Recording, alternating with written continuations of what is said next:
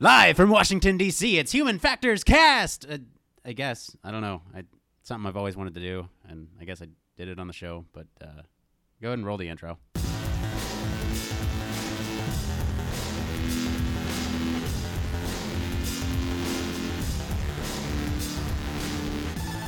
Welcome to Human Factors Cast, your weekly podcast for all things human factors, psychology, and design. Here are your hosts, Nick Rome and Billy Hall. Hello, Human Factors fans, Human Factors people, non-Human Factors people, hello, listeners. Uh, we are here live from Washington, D C. Well, I'm here live from Washington, D C in uh, at the Human Factors and Ergonomics uh, Society annual meeting where nerds get together, uh, but I... couldn't do this alone, so with me today, I have Mister Billy Hall joining me hey, over everybody. the phone. Billy, say hi again. I talked over you. That's all right. You oftentimes do talk over me. I feel kind of marginalized. It's okay. We're over the phone. And because he's a masochist, coming back again for the third time on the show, Mister Blake Arnsdorf. What's up, everybody? Back for some more pain. Pain. Yes. So, yeah, so I've been here at H F E S. Um, how, how have things been going at the homestead? Well, we had a fire. Everything's burning right now. No, I'm kidding. I just in California, so I always assume everything's on fire. This is true. Oh. Nice and sunny. Actually, it's been raining and shit. But anyway. Yeah, yeah, I mean, we've had raining. I'm sure there's, like, fires at work that you're putting out. Hey-oh. Oh. You may or may not be right. Oh, man. So what is it like in Washington, D C? Did you get me my uh, my Washington Monument, Lincoln Monument, salt and pepper shakers I wanted? I literally have had zero time since I've been here. I've been interacting with uh, other human factors professionals and networking and doing that whole fun stuff. So uh, no, but uh, maybe maybe I can snag one at the airport. I'm not sure if I'll have time. Just a little paperweight, something along those lines. I'm thinking about making a miniature world so I can feel like Godzilla. It'd be amazing. Oh, man. So what is this conference, conference again? I know that it's a lot of words that I'm really having trouble understanding. So Human Factors and Ergonomics Society. So it's basically a bunch of people uh, who work on stuff that uh, we talk about on the show. Right. Okay. Like, uh, so you all get together and you draw your magic circles and you summon your dark lords and stuff like that. And you get together and you rub elbows, right? You you got it. We did that last night and uh, Satan came out. And uh, yeah, it was oh, it was a pleasant no, no, experience. No, no, no. no, His name was Satim. Stop being a racist. All right. All right. So. So I guess uh, this podcast is going to be a little bit different from our normal format. Um, I'm just going to kind of go over some of the stuff that I have seen here, uh, mm-hmm. some of the cool stuff coming out of the field. I took, like, no joke, you guys, I took seventeen notes or seventeen pages of notes. seventeen um, wow. notes. So, yeah, well, yeah, seventeen lines of no, seventeen whole pages of notes, um, just on all the cool stuff here, and. Um, Yeah, it's just been an amazing experience so far, and and uh, to anyone who's who's really considering getting into the field of human factors or human-computer interaction or anything like that, it's, I would strongly recommend just showing up one year because the people that you meet here, it's a small field, so you get to networking is tremendously important, and and I've joked about it on the show, like human factors is a bunch of scientists, you know, the the the uh, conference is a bunch of scientists just meeting and having like. Show and tell with their posters, but I mean, I, f- I forgot like the critical uh, sort of piece of that where it's a bunch of um, grad students and postdocs who are running around looking for jobs. Postdocs? Yeah. What's a postdoc? Uh, someone who is working um, after getting their doctorate degree. Oh, okay. Still like kind of in the research field or with a university. Oh, I didn't right. know that. Yeah. So. The way you explain it to me, it always seems like it's like a science fair where there's a bunch of tables there and little three-panel things laid out and a volcano that bubbles out on top of it. We don't have but any volcanoes, but we have plenty of other cool things. But, I mean, like, from what you're making it sound like, it sounds more, and obviously it's a lot better than that, um, but it sounds like it's more of almost like um, like the nerd conventions I like to go to. Like, there are... Uh, Less comic books. Stores. Well, yeah, obviously less comic books. I mean, let's be honest here. Uh, you can't even find comic books at Comic-Con anymore, but enough about that. Um, so you have like panels and and keynote speakers and a showroom floor that shows off different research and things like that. And yeah, I would it, imagine seminars where you can participate. Yes, yeah. So they have they have like a, a ton of different formats. So they have poster sessions, they have panels that you can attend, they have debate sessions, they have, um, or or I guess they're not really debate sessions. They're kind of like discussion sessions, but sometimes they can end up being a debate. But uh, no, they have a ton of different uh, ways to sort of express information and and pass that along to the rest of the community. Um, and, and so I guess, you know, I'm just going to start jumping into these notes and just jump in when you hear something interesting and we can, we can talk about it a little bit. Okay. Let's do it. All right. So the first thing Tuesday morning, um, and so, so Monday night I got in and we had a gala where we met with, you know, it's a bunch of people who are shy individuals. You just get alcohol in your system and you network as best you can. Uh, before the week has even started. So so that was Monday. Tuesday, first thing in the morning, um, at what would be, I guess, uh, like four thirty or or uh, five our time, um, I my my supervisor at work introduced me to Don Norman. Really? Yeah. Uh, Don Norman. I heard Billy say who. um, Is that like Don Knotts? Look at all these ostriches around here. Wrong Don. Dude, Don Norman is like a really big deal in our field, especially like a lot of times in your, especially, I don't know about you, Nick, but for my intro class, I had to read his book, like the Design of Everyday Things. Design of Everyday what Things, yeah. Don Norman? Mm-hmm. Don Norman. He's he's kind of like uh, one of the godfathers of um, human factors. Really, like so it's kind of like the Wozniak of human factors. You know, funny enough, he did work at Apple. I think he was like V P or something. He was he was something up there. He was very. Yeah, he's he was really funny about Apple because he's back at U C S D actually teaching in the design lab. He just set up the design lab. Yeah. Yeah, and he he was harping on Apple like some of their designs and stuff recently in a paper he wrote, and I couldn't even believe it because yeah, he was really high up in Apple at some point. Yeah, oh, and so so it was a real surreal experience having a conversation with Don Norman at about five o'clock in the morning, and he actually he got the President's Distinguished Service Award, um, and and what? that's now yeah, is that the president's president of human factor or president is that of human factors, Mister Yeah. Obama. No, no, no, no. I, I haven't seen Mister Obama since I've been here in D C. Um, Makes we, sense. It's not like I'm being far-fetched here. We stopped by his house and asked if he was home, but uh, he couldn't come out to play. So so anyway, um, so the first thing, yeah, so that happened, and then we saw the president's speech, not Obama. This is uh, the human factor. I mean, president. You are in Washington, D C. You got to make that distinction. I, yeah, I feel like I have to. So so we saw his speech, and, and he... So, Nick, real quick, is the president still uh, Frank D'Urso? No, it's Bill uh, Bill Morris, I think. Oh, okay, gotcha. Yeah, yeah. So, um, so he he went into this whole presentation on relevance of human factors in our lives, right? Like how it's important to us. Important? Yeah, yeah. He talked about some of the changes in technology, like how we're socializing more. Like we're doing a podcast over mm-hmm. over the internet right now.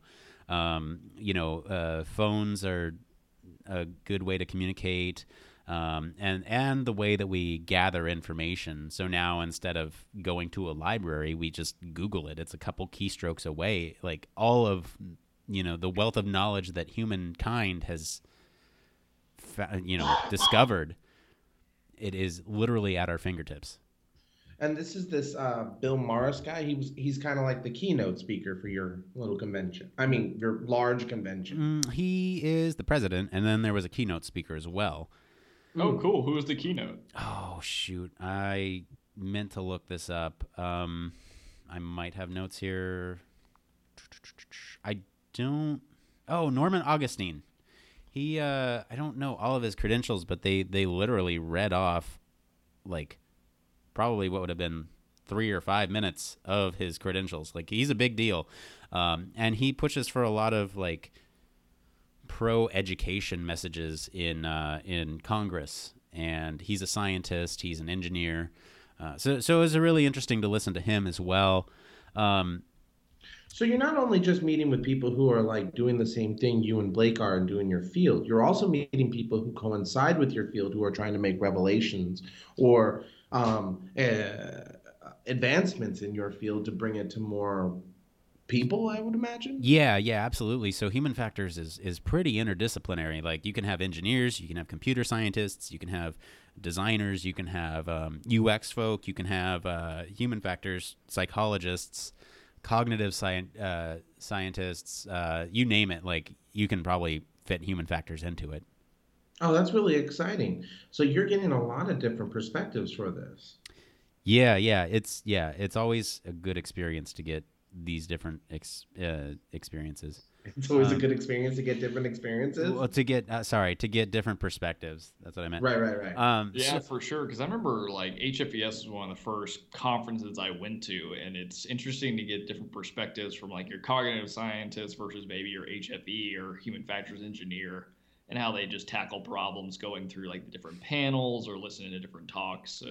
It's right. Going to be an awesome experience. And I mean, it comes down to everybody has different training, so they all approach problems different ways. And when, you know, one thing works, everyone kind of goes, oh, I'm going to take a piece of that and incorporate it into the way I do things. And as like, I was talking to Blake about this earlier, it seems like you, in your job to be competitive in your field, you have to wear a lot of different hats depending on what kind of projects you take on. Oh, you yeah. know, like you need to know a little bit of programming, you need to know a little bit of this or that. Um, do you feel, as two scientists, you know, going into it, this conference, I would also imagine, on what you should be looking for in broadening your horizons too. It teaches you like, ah, we got to be a little bit more on the ergonomics. We got to be a little bit more into the engineer based on what's going on, right? Yeah, yeah, yeah, absolutely. Absolutely. Um, I'm going to keep moving through these because uh, I'm you, sorry. you literally stopped me on my first page of notes. So... Uh, well, there's so much here. It's there so really is. And, and and you know what? There was a panel that I went to that was just so phenomenal. We're going to have to do an entire episode on it. Like, no joke. Um, I would think we would also should do an episode on these who's who of these people that we're talking about here. Maybe like a little boilerplate of these people. Actually, it's not a horrible idea because, I mean, if we're catering to people who really don't know about human factors, like no talking a little bit about Don Norman's work or any of the people you mentioned might not be a bad idea. Idea. Yeah, but I think that's a... really hard to get us all in that garage. Oh, it's right. We're joined today by Don Norman in our garage. Oh man, uh, yeah, Don. Don is uh, he he's a nice guy, uh, but I don't think he would have the time necessarily for us. But anyway, okay, so I'm gonna keep going because there's sorry, sorry, go ahead. No, literally, there is so much to talk about. So, so the president went through, and and the overarching theme, I guess, he's like, we need to stay relevant. And and so we need to take, there's this overarching theme of the entire conference, which is we need to take a human systems approach, which is basically, um, you know, not just the system, don't just fix the system, don't just fix the human, but how can we sort of um, integrate, I, I guess, the two. I don't want to use integrate because there's a whole field called human systems integration, H S I for short, but that's really the big message is like there's we need to integrate these things. Anyway, I'm going to keep moving. I know it's really interesting, and I I honestly feel like we have about five episodes in all these show notes. So no joke, if we want to go back, we can. Um, so then Norman got up, Norman Augustine, and he talked about um, sort of, you know, our interactions with machines um, and and how, you know, he, he actually brought up Uh, computers are so- social actors. Um, oh. And yeah, yeah, yeah. So anyone listening uh, can go back and listen to that episode. And, and they he brought that up about how we're interacting with machines is differently now. And like the perfect interface would be you talk to a machine and it gives you what you want. Um, mm-hmm. uh, you know, he talked about there are so many combinations uh, in the human brain. There's, uh, you know, ten to the eleventh neurons in your brain, and and there are so many combinations in which all those can fire, so you have to design something like you can't account for every permutation of those, um and so you have to design um you know to to accommodate that thing. And he talked about these really interesting things like we're we're um attacking different problems now where, like, we have to really think outside the box. And, and like, one of the things he mentions was, like, would uh, so so we have, like, these cyborg hearts or whatever, and and um you know, would you ever thought, like, five years ago, can you network three to four hearts together on the same system? I just thought that was really interesting. Anyway, he that's goes like in a really futurist approach to thinking about problems too. I mean, that's along along the lines of, like, Ray Kurzweil and how he talks about oh, yeah. nanotechnology. Wait, yeah. Are we talking about, like, hearts like people's hearts? Yes. Oh, that's creepy. Like, on a network. Anyway, so He uh, he had a really important message about science in K twelve and K through twelve, and how, how that will impact our workforce, and how, like, that's really the future. We got to focus on that. Oh, that's um, really interesting. Yeah. So then the first panel I went to was me in my virtual environment, because, you know, I'm a sucker for that V R stuff. Um, you know, yep. They, we're oh, just waiting man. for you to have a lawnmower man moment. Oh boy. Yeah. So I went to actually all the V R panels that were available, just because. Oh, you know what? Sorry. I'm going to back up and do a special shout out. Um, so they, they did a uh, a YouTube contest where it's like uh, how you, um, w- w- you know, ex- the premise of the contest was uh, illustrate how human factors is important in our everyday lives. And, you know, they showed these videos. They showed the third place. They showed the second place. And when they showed the first place, I was like. It was our podcast. It wasn't our podcast. It was actually somebody who I went to school with, who was in my cohort. So I just want to say congratulations to Michelle Hester. Um, that that was awesome, and she completely kept all of us in the dark, and so it was a total surprise to just see that. Anyway, so me and my gives a taste of what she won with. Yeah, yeah, yeah. So um, I I think she's hiding it on YouTube, but we'll we'll find it and we'll post it, because nice. she she deserves yeah. the credit. Uh, no, she uh, she made uh, it was a rhyme. She made like a old. old rhyme, like a nursery rhyme, and uh she did, you know, those YouTube videos where they actually draw out what's happening on the screen as the narrator is saying something. Oh yeah. Oh cool, cool. Yeah, cool. she I made she made one of those with a rhyme in the background. It was really clever, and uh I, I think it is well deserved. So congratulations, Michelle. Wow, this seems like a really cool thing. So you're doing, like, education, design, art, medicine, all in oh, one yeah. place. Yeah. All right, so me and my V E, my virtual environment. Um, they talked about um, risk in virtual environment. I'm gonna I'm gonna graze over these. There, I have so many notes on virtual environments. They there was a person. There was a yeah, I know. For everybody listening, Nick definitely sent out a picture of all his notes that he took earlier, and it was a lot. Laid out over it my hotel like room bed. It looked like it took up a wall of his apartment, like some madman's like it's, insanity plan. That was that was on on. the surface of my hotel room bed. Like, they were all sprawled out. Um, so, okay, so there was uh, virtual environments where they talked about, like, how uh, tobacco addiction can be, um, uh, you can assist with tobacco ad- addiction by showing virtual avatars and um, projecting realism in the face of the avatar and their emotion. Um, they talked about... Um, team dynamics in the context of gaming, networking challenges. Um, they talked about this cool game that they're making called The Hauntlet, where uh, you're, like, stuck in a college dorm room. Um, and then they also talked about uh, multiple errands task in the military. Like, oh man, I'm just gonna, I'm okay. All right.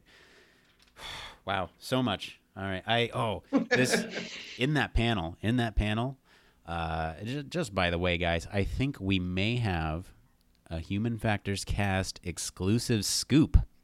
Uh-oh. Ooh. All right. So I didn't sign any N D As, so I can say whatever I want about this. But oh. We're finally learning the truth about the mechs. But no, no, no, no, no. It it has nothing to do with my company. I would never tell you I'm working on mechs. Uh, so here's the thing. So I in this thing, uh, in this virtual... Virtual environments, virtual reality panel. Mm-hmm. They gave mm-hmm. they gave den- demos afterwards, uh, and I overheard these two guys talking, and so I you know said hi, and uh, I looked at their name tags, and they were from Apple, and so oh here we go, the rumors might be true. Right, right, right, and so I asked them just casually, hey, so what are you working on? And uh, they were like, we can't tell you, and I'm like. V R's coming to Apple. You heard it here first on Human Factors Cast. That's so crazy. That's really awesome. That Apple had people... V R? Yeah. Apple I mean, V R. I've heard like rumblings of that, but that's cool that they were actually at the conference. They were. Like, is is the idea of the Apple V R going to be like the, the, the, the little headset where you put your phone in, or are we talking like a whole V R system? I don't know. Apparently they're working on something, though, if they sent V R guys. I don't know. Well, you know, to be fair, they could have just been interested in it like me. I'm not working on any V R projects right now, but I just went to them all. Um, yeah. So so that's a disclaimer. You you if if they don't do V R, you didn't hear it first on Human Factors Cast. But if they did, if they totally did, you they totally sure. did. But I I totally think they're going V R. Um, so you heard it here first on Human Factors Cast. All right. So up next, let's see here, man. I I'm really sorry about my voice, guys. Like, you have to understand that a lot of these things, these networking events, take place in like a uh, in a very loud room, and so mm-hmm. your voice has to elevate and um, basically shouting while you're trying to network. Oh, yep, that's exactly right. And then, you know, you go out for drinks after everything, and then you have to shout over people drinking, and and that's networking. By the way, I'm I'm just saying it now. That's networking. That wasn't that was work, Billy. That's why I couldn't get your White House. Sure, uh, whatever, yeah, man. Yeah, yeah. You just um, suck those. Uh, you just suck those Mai Tais back and just re- forget about your friend who helps you with the podcast every week. Yeah, that's you, cool. I understand. Yeah, you hear this, Blake? Burn. By the way, guys, I've missed you because we normally record on Mondays, and this it feels like we've been two weeks apart. But anyway. Uh, but this is really good because, like, I, I didn't get to go to the conference this year or whatever, so I'm I'm stoked to hear that it's been so great. I would have gone oh, to the it's conference, been wonderful. conference too, but I just want to go to Washington D C to be honest with you. Oh, it was wonderful. um, so then after that, virtual environments, I went to a uh, oh man, and this this was the coolest panel I went to was. Have we the, not heard uh, that about every panel? He's yeah, no, about? every no, no, single no. one of it. No, it's no, like no, a, no, no, no, no. He's like Augustus Gloop in a candy shop. I like the chocolate of the V R. Okay, okay. So I like all the panels. Like I like, I, well, I liked all of them, um, but this one, this one was the coolest one, and I took so I took like five pages of notes on this one. So um, just just by the We're way, still on Tuesday, by the way. But that's true. Yeah, we are. We are still only on Tuesday, um, and we are recording this on a Thursday night. So, uh, so yeah, we got like two and a half days to go. All right, so so this one, this one will be easy though because I'm just gonna say the panel was uh, deep space exploration, and it had. Oh yeah, we're gonna get some Star Trek on. So not... who, who did you have? Like, I don't know if it's companies or if it's people, but were there like really interesting speakers? Yeah, so for this one, um, they had the director uh, for the International Space Station on the panel. Wow. Wow. Is he that guy on the YouTube videos that plays a guitar and is from Canada? No, that's Chris Hadfield. That's a Canadian oh. astronaut. No, this is the director for the I S S. So he actually like sets up all the missions and um, you know, he's he's on the ground. He he's never gone to space. But there was also an astronaut on the panel who has gone to space, and I got to shake her hand afterwards. Uh, nice. And it was a female astronaut, which is awesome. Um, you know, and and yeah, I, I got to shake her hand. I shook somebody's hand who has left this earth. How cool is that? That's almost unbelievable, to be honest. I know. I yeah, it was it was amazing. Um, but I am not gonna go into this panel only because we have five pages of notes on this, and this literally is an entire episode, and I want to like this content is just so juicy. I'm gonna save it. We're gonna we're gonna do an episode on this. I think um, on space on on the human factors of deep space exploration. Oh yeah, there we go. Oh nice. Oh yeah, yeah yeah yeah. It's it's some good stuff. Um, so after that was done, um, you know I. I I went to a poster session. This is this is where everybody does their whole, uh, you know, show. Science fair. Yeah, science fair. Science fair. But these are always so much fun because there's people showcasing what they're doing currently with their research. And I don't know. I always get a kick out of that. Maybe that's the scientist in me. Now, yeah. You can't show stuff that you're secretly working on that's like privileged information on there, right? Not usually secret information. No. It's like a lot of times it's university stuff, or it's like open propriety, or it's stuff or, that people want to be picked up by a company. Or right? This public is also domain. A place where people can go hawk their wares, right?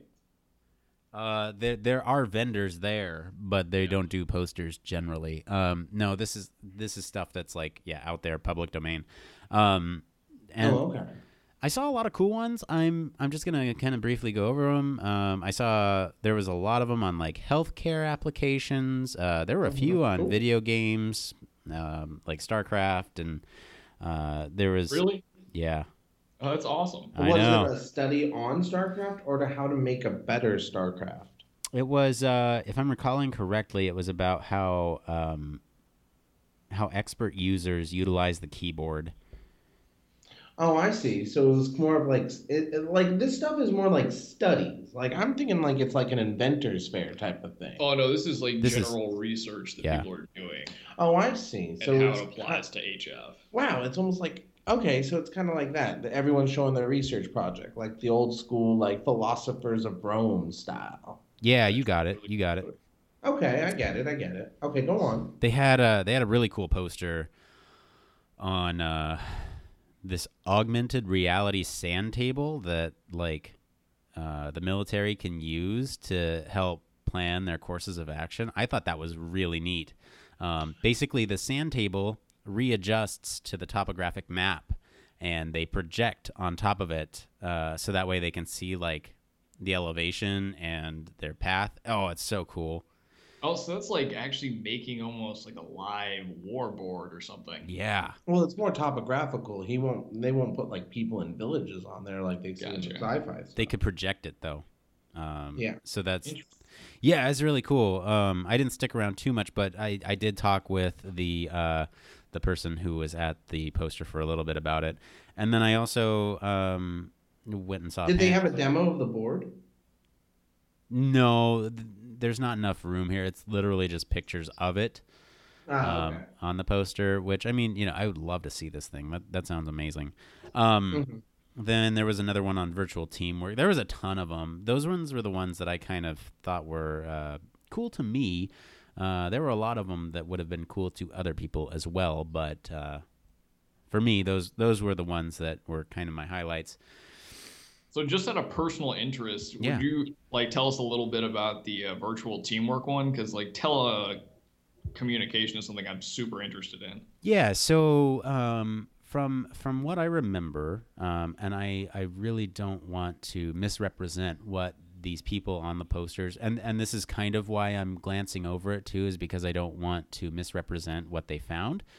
Um, but, uh, this was more of like a lit search, um, where, okay. yeah, lit search. Yeah. So like a lit, where they, yeah, Nick, you can take that one. Yeah. So a lit search is, is basically when you go through and, uh, kind of dig through what everybody else in the field has done on this topic. So that way it's kind of like, um, so, so you know how, uh, articles are published, right? It's like a single article, right? It's almost like taking all those articles and saying, okay, I've done the massive task of looking at all of these articles and summarizing the results into one thing. Um, it's it's kind of like the consolidation of uh, knowledge, if you will. It's often how you'll start your thesis too. Like if you're interested in a specific topic, reading all the literature you can or doing like a literature review will help you decide how to make your own study. Oh, I get this. People actually hire a lot of people in law and business librarians. They hire librarians to actually collate this data so that they can cross-reference it and stuff like that. So if you need to know about ice cream laws, they have all the ice cream laws and papers published about ice cream laws.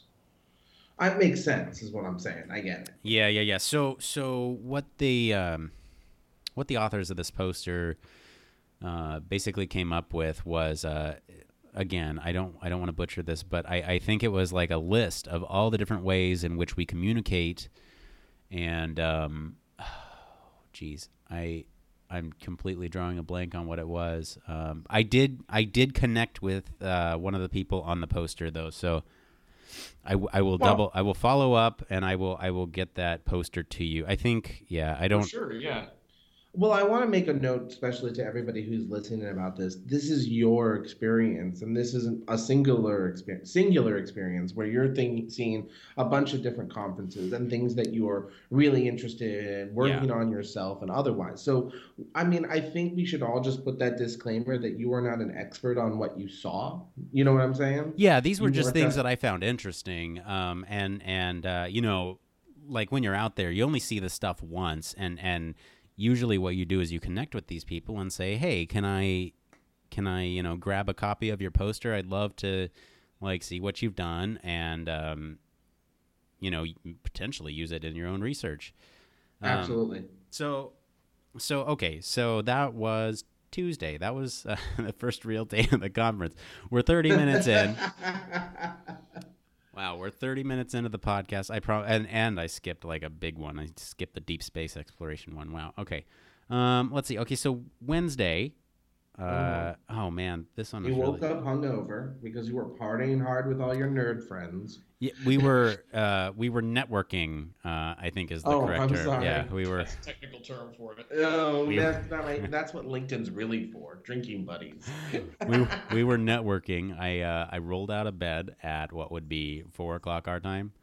Mm-hmm. And, uh, oh, wow. Yeah. Um, and so, so yeah, uh, I, I rolled out of bed though, because I wanted to go to the second virtual environments, um, one. And this one, um, oh man, I'm like fifty-fifty on this one, whether or not it was my favorite of the virtual environments ones yeah. that I went to, um, because I went to another one today that was just, oh, it was phenomenal. And oh, oh man, we'll get there. We'll get there. Okay. So this one, uh, this one, um, talked about like immersiveness in three sixty degree video. So like um, basically, can you get uh, let me look over my notes really quick to make sure I don't butcher what they said. Um, basically what they were saying was, can you do you still get the same amount of presence in a three sixty degree video um, versus like a directed view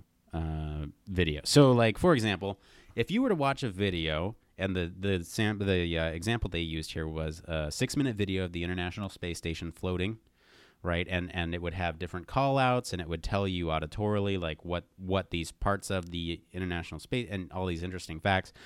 Um, and is that any different from watching a?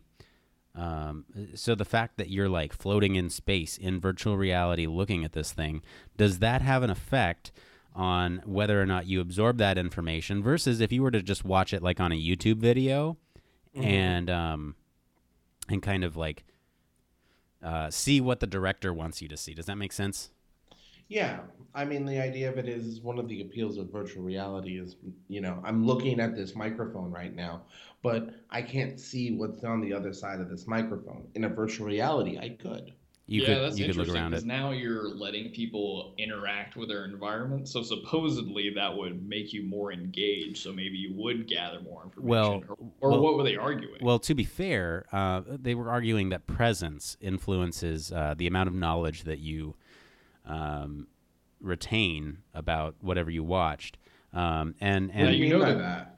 Their their main finding was that presence, which is um, the feeling that you are actually there. So the people who watch this video, if they were high on presence, they would feel like they're actually floating in front of the International Space Station, right?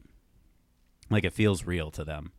Wow. Um, so presence hindered uh, their ability to uh, recall information. So it doesn't actually help.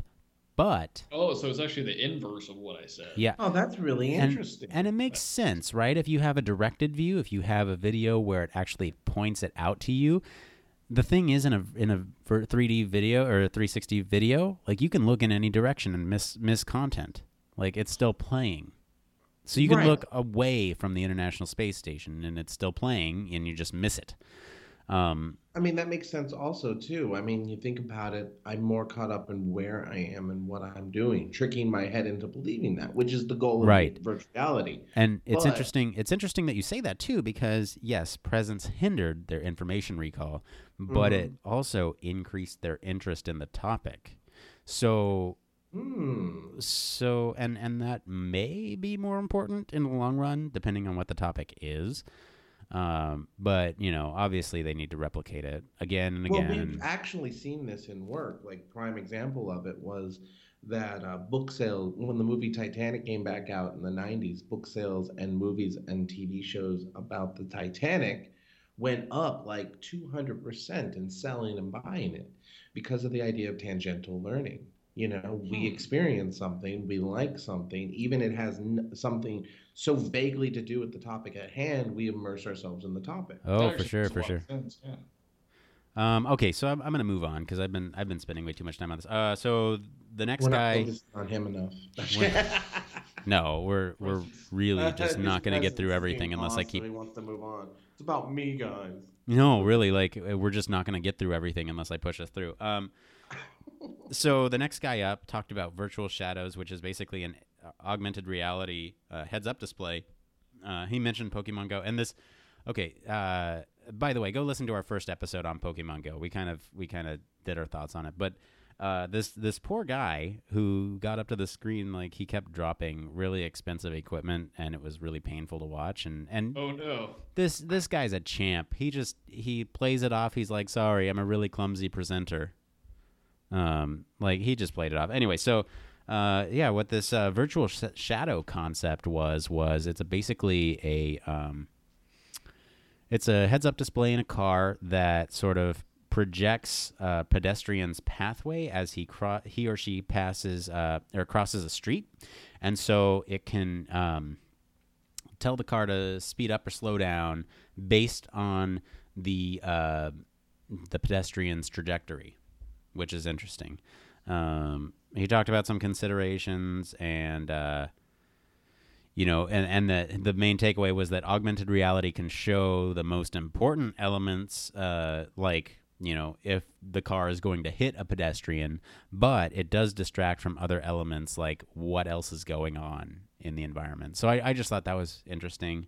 Well, I mean, that's what's going on in a lot of the literature with H U Ds or heads-up displays, right? Is they're they're cool and they present good information, but they like, especially in a car, they're really distracting. Like B M W's done studies on that itself. That's why a lot of cops put the kibosh when they were testing out know, Google Glass, and they would pull people over using it. Right, right. Um, uh, let's see. Another another guy talked about live action versus uh, vir- virtual reality training, um, mass Ooh. casualty training. So um, this would be like in a disaster zone. So like an earthquake is the one that they use. So, you know, does are you able to get the same amount of knowledge and training from a virtual um, system for, rather than an expensive in real life system? Um, and the answer is yes, with the caveat that, um, oh, let's see here. Uh, both groups learned as much as the other one did. Um, and well, see, that's interesting. Going back to the point we just brought up, like talk, talking about the immersiveness of the presence. Mm-hmm. Right. Well, I mean, you convince yourself that you're in a mass casualty situation because well, you see the horrors of it. Let me say this too. This was this was not this was a virtual environments panel, so this wasn't actually V R. This was literally just sitting at a computer playing a game.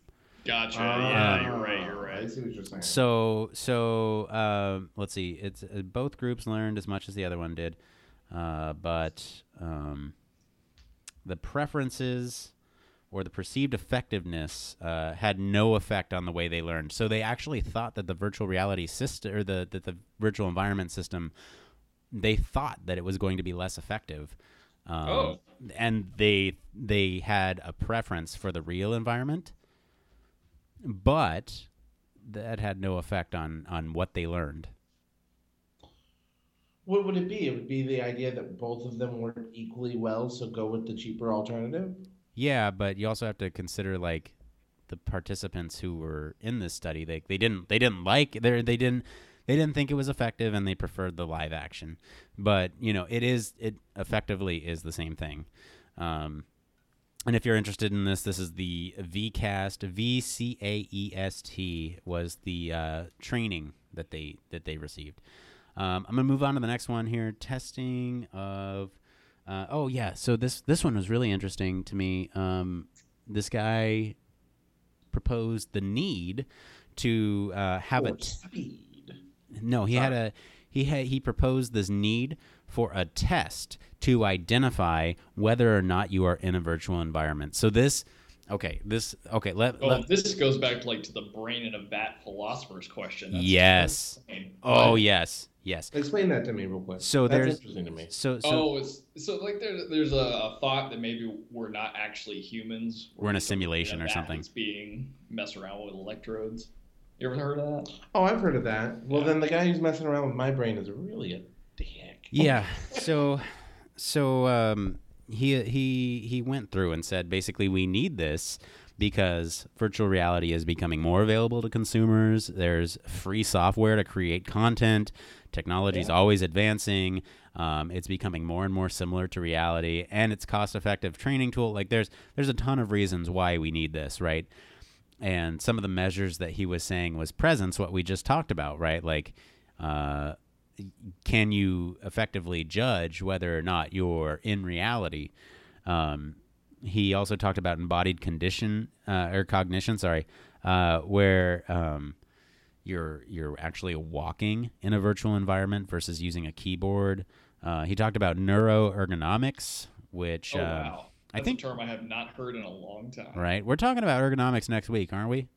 Yeah, that's on the list for next week for ergonomics. All right, all right. So, um, so that's uh, that's basically, are the brain waves similar? Like, in, if you're in a virtual environment, are the brain waves that the that you're experiencing or that you produce, are they similar to what you produce in real life? Um, and then he also talked about measures on boredom. Like, virtual environments shouldn't be boring. Um, there's this need for it to be engaging in some way because, um, you know, it, it will, it's going to be used as a tool or a recreation thing. And so you're not going to want it to be boring. Um, he also compared this to the Turing test, which is, uh, can you identify whether or not an artificial intelligence is an artificial intelligence or if it's a human? Right, and once the artificial intelligence fools a human into thinking it's a human, then it's passed the Turing test. Oh, that's incredible. So is he basically getting at virtual environments being able to pass as an actual environment? Yes, yes, that's, that's what incredible. he's... Yeah, it was it was really interesting. Um, yeah, where the artificial virtual reality system is perceived as real, yeah. Um, that's what the Turing test is. No, the Turing test is, uh, can you distinguish an artificial intelligence agent as an artificial... Oh, right. I know this one. We talked about that when we were talking about a little bit of uh, computers as social actors. Yes, you got it. Um, yeah, he talked about... I gotta, I gotta keep moving. Uh, but he talked about flow um, and, and flow, just a brief overview of flow, because I can't... We could do a whole episode on flow, and we probably should at some point, but flow is basically, you know, when you're in the zone... when you're playing a game mm-hmm. or and you just get lost in it, that's flow. Um, that's that's the best I can I can describe it. But no, it makes sense. So is that like uh, flow states, is, or is that something completely different? That might be that might be in there. Um, but uh, let's save flow for another episode. Seriously, there's so much with flow that we could. But this next one actually was on flow, um, and it was flow on game-based training. Um, mm. And uh, this guy, oh, this guy was really cool. He worked for uh, the U S Army uh, Research Lab. Mm-hmm. And uh, he was basically, this one was basically, uh, can't. his question was, to what degree do you need a virtual agent for tutoring in a game? So, like, for example... Um, take okay. a take a game where you are. I, this game that he mentioned was T C three Sim, which is like a teaching. Um, you know, it helps you make decisions under fire and helps with um, deciding who to triage in a combat zone. They say it's a game, but I mean, it sounds pretty brutal. Uh, like, yeah, that sounds like that. I mean, that sounds like real life training. All oh, yeah, yeah, yeah. I want to try that out, kind of. So see if I have the. stomach for it, you See know. What it takes. Yeah. So so anyway, he was he was basically saying like, so so they're playing this game, and when they either make a mistake or something, a tutor says something. So in one condition, they were like, they they used the voice of God. So all they did was say, oh, you should probably do this, right, instead of that. And then in another condition, they used this uh, like an, a virtual avatar in the game, right? So uh, like a Clippy or like someone over your shoulder? No, like like another U S Marine You're walks up to you. Trouble sewing on this leg. Would you like help? No, Clippy. Go Clippy. By. Oh no. Uh, if if Sorry, you guys if you guys like Clippy, like our like and subscribe. Um, give us a like for Clippy. Uh, so. No, and then the other condition was, uh, yeah, so you'd have the virtual avatar come up and tell you, uh, so another Marine would come up and tell you, you should probably do this. Um, and then uh, the last condition, the the control was obviously just playing the game with no feedback. And then and then the last condition, they made this um, generalized intelligent framework for learning, or GIFT. Uh, and and uh, it's called GIFT. It's called GIFT. Uh, and and uh, so... What this was was basically an external sort of thing. So this was a um, like a not like a pop-up, but you'd run it in a browser off to the side, and this did not impede their flow at all, and it actually did better than anything else, and um, or did as good as anything else. And, and the the key takeaway is that it's easy to implement. I got to move on. We're we're getting pretty tight on time here, but.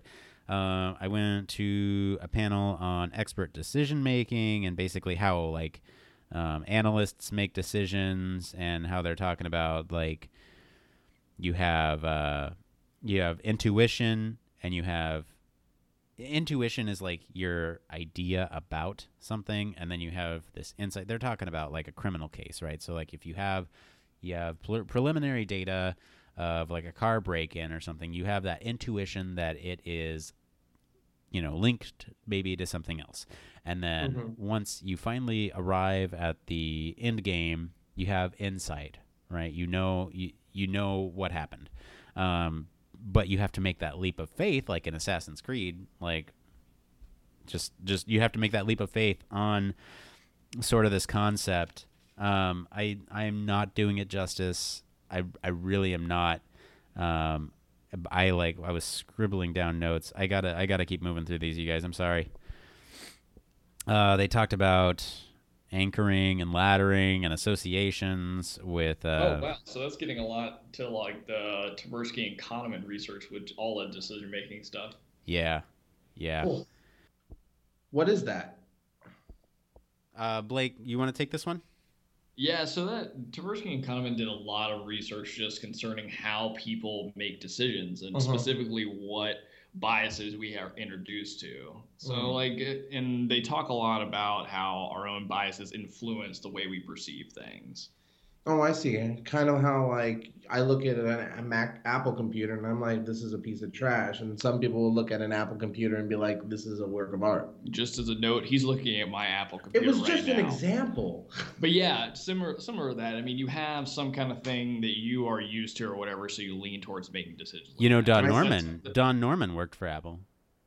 No. yeah. So so it was really interesting. He talked about anchors and how that's like your starting point. Um, and, and you uh, make these links between your anchors and the data that you have available. And then um, you ask these associate, associative questions kind of to like whittle down or narrow down the commonalities between these anchors. Um, basically, a long, long way of saying you have all this information, um, you are linking together this information, and you are whittling down. Like there, these questions are designed to like weed out what is not connected. Uh, it was kind of cool. Um, I got to move on. Let's see here. Uh, let's talk about... Uh, there was a thing on cyber defense. Um, there was a thing on... So this this was really cool. So the, at the end of my day, yesterday on Wednesday, I went to a uh, a work function um, for, uh, for Pacific Science and Engineering, and... Um, because uh, one of our colleagues, Harvey Smallman, got inducted as a fellow uh, for H F E S. And a fellow is uh, someone who's made a lot of contributions to the uh, human factors field, Mm-hmm. And uh, yeah, and so we we had a celebration for him.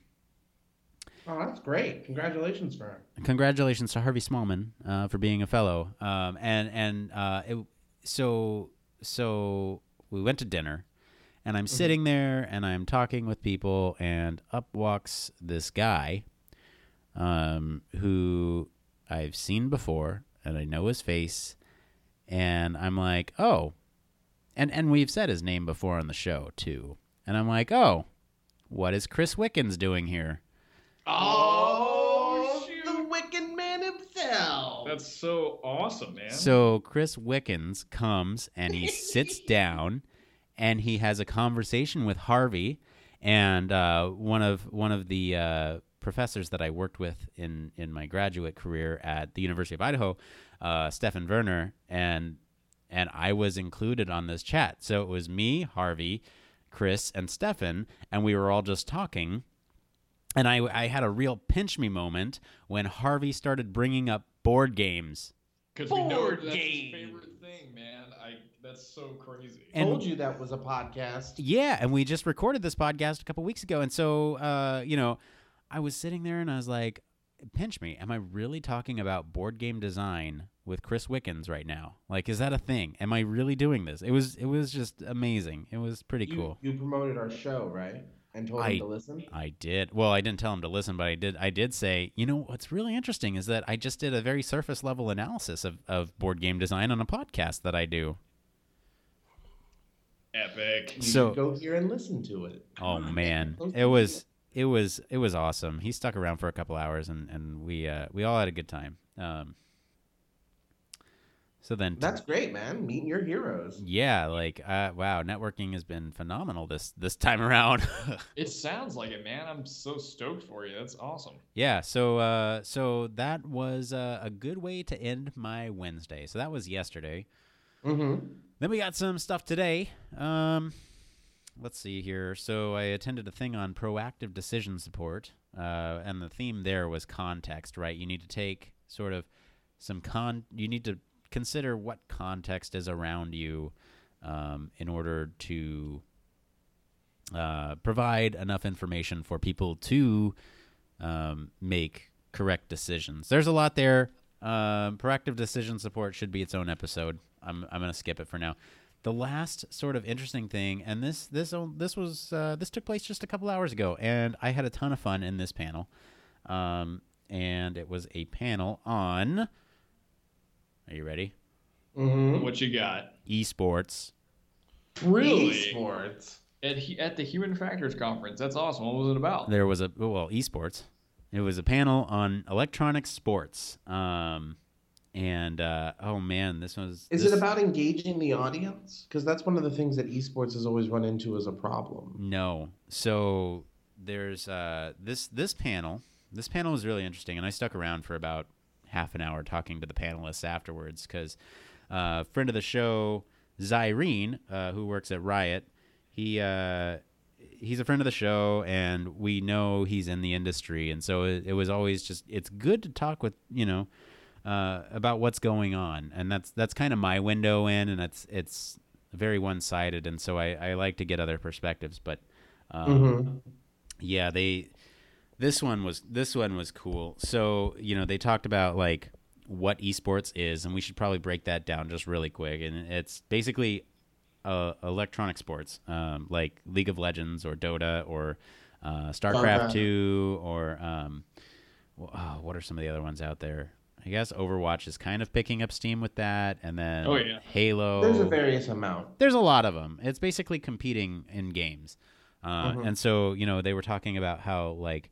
There's a lot of issues right now with how teams communicate and how they are processing information, um, you know, and then there's issues with like uh, human computer interaction, you know, and, and uh, uh, ergonomic design, right? Because they're using these keyboards and, and they showed this video of the StarCraft player going a million miles a minute and like every action was intentional, but they were moving over the keyboard. And I was like, wow, if you think what we do is wizardry, take a look at a StarCraft two player. Like that that is in, insane. Yeah, it's like sheer magic watching some of that stuff. It really oh, is. Yeah, they and, have to hone their whole bodies for stuff like that. And StarCraft oh, yeah. two, StarCraft two especially is really interesting because, um, you know, there's there's a there's this resource management component to it, and, along with everything else, and it's just one player versus one player, and it's it's just amazing. Mm-hmm, um, mm-hmm, mm-hmm. But uh, no, the first guy up, he. Um, He was talking about education and how uh, how sort of these esports teams on college campuses can help affect academic performance, right? Like that's that's always the question when they get these clubs on campus is, how is this helping my students? Yeah, so what was the argument here? So, um, you know, it was really ed- interesting because, like, uh, being in a club... Uh, can teach you about marketing if you're on like a YouTube or Twitch stream. Mm-hmm. It can it can teach you about it can teach you like how to use computers, um, and you know some of the main like it can teach you a lot of stuff was his message. And and some of the stuff that uh, that I took away from this was that you know obviously the more hours of video games that you play, the worse your grades get. Like that's no secret. We've studied that. We know this. Yeah, um, but that's anything that's not actually studying and doing your grades. Yeah, but people like to pick on video games. Um, mm. So yeah, hours played up, grades go down. Um, but but you can mitigate uh, that hours played statistic um, by by creating a positive club experience. So if if somebody has had a positive club experience, that is, they have found a team that they like, they have found friendship, they have um, contributed something that they feel is special in the club, uh, then mm-hmm. it doesn't matter that you're playing a lot of hours because you're technically just doing it with friends and, you know, it, you're learning something from it. I guess that, that was the takeaway. It was really cool. It was really cool. Um, yeah, so that's what you took today. What else did you do? Well, oh, so there's there's more with this esports one. Oh, um, okay. Yeah, yeah. Great. Yeah, uh, so there was esports on interpersonal relationships, like how, how teamwork can help you accomplish goals together, um, how it gives you emotional satisfaction from working together with people as a team. And I thought of us. I was like, man, we, we work together as a team every week to pull out this podcast. And right. we, we play together online, too. Um, and, uh, you know, it, it, it offers uh, an opportunity for self-improvement um, and uh you know, things like friendship and empathy. You know, when you lose, you or when you beat somebody else, you empathize with them because you've lost yourself and you know what that feels like. Um, so I mean, it makes sense too because it's like uh, you're it's almost a different level of social interaction and connection. Because I remember when I moved away from the South, I used to just play video games online with all my homies. So it's a way of staying connected. Right. What yeah. is the distinction? Is there any distinction between everything we've talked about in esports and just doing other things about interaction of sports? Is there a distinction between that and esports? So sports itself has been studied, but esports has been largely untouched because it's brand new, right? In the last couple of years, it's like doubled every year. So it's getting bigger and bigger and, uh, it, you know, there's, there's this negative stigma towards video games, and so what their what their message is is it's not all bad guys. Come on. Mm-hmm.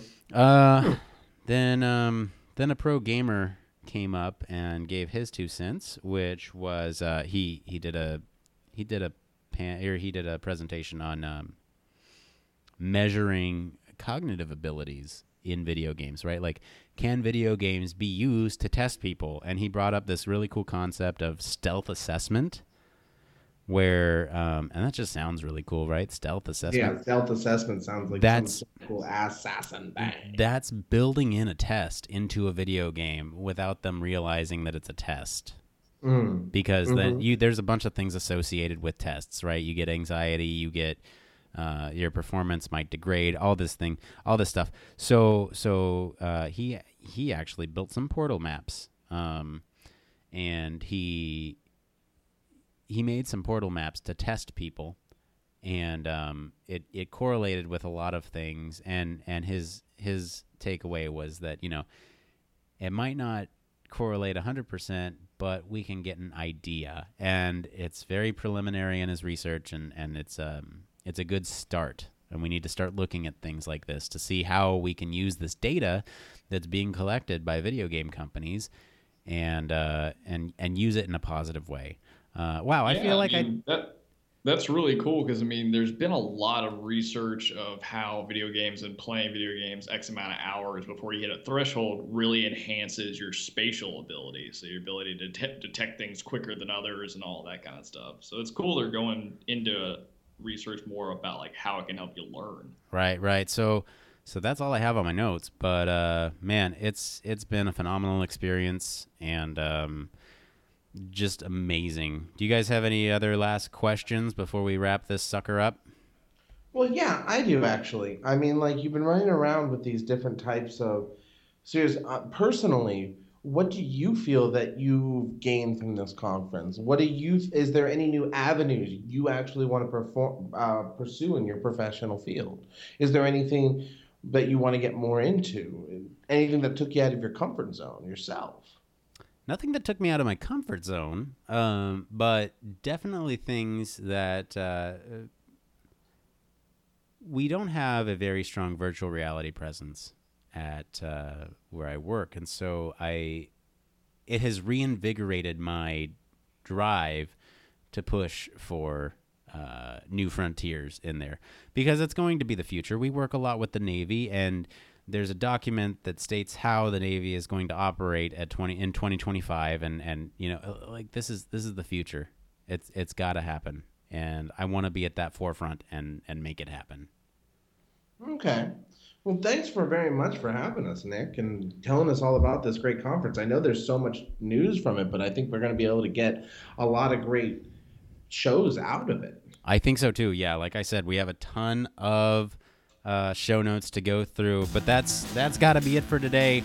If you want to be featured on the show, we're all over social media. Go ahead and comment on our SoundCloud, Facebook, or Twitter. Sorry, I'm tired. Send us an email at human factors cast at gmail dot com with all your questions. You can also get to the front of the line uh, by supporting us on our Patreon site at patreon dot com slash human factors cast. Be sure to like, subscribe, and review us on iTunes, the Google Play Store, SoundCloud, or your favorite podcast directory. We're always trying to keep in touch with interesting topics that you guys want to hear about, like any of the ones that we talked about today on the show. So feel free to suggest a way. I want to thank Blake for being on the show uh, and helping Billy out while I'm away. Where can our listeners find you, Blake? As always, you guys can find me on Twitter at U X Chillbro. As always, thanks to my co-host, Billy Hall. Where can they find you? You can find me on Twitter or streaming on YouTube at Comstar Cleric. As for me, I've been your host, Nick Rome. You can find me on LinkedIn. Sneak in an invite while I'm networking. Or Twitter at Nick underscore Rome. Thanks again for tuning in to Human Factors Cast, and until next time, it, it depends! depends.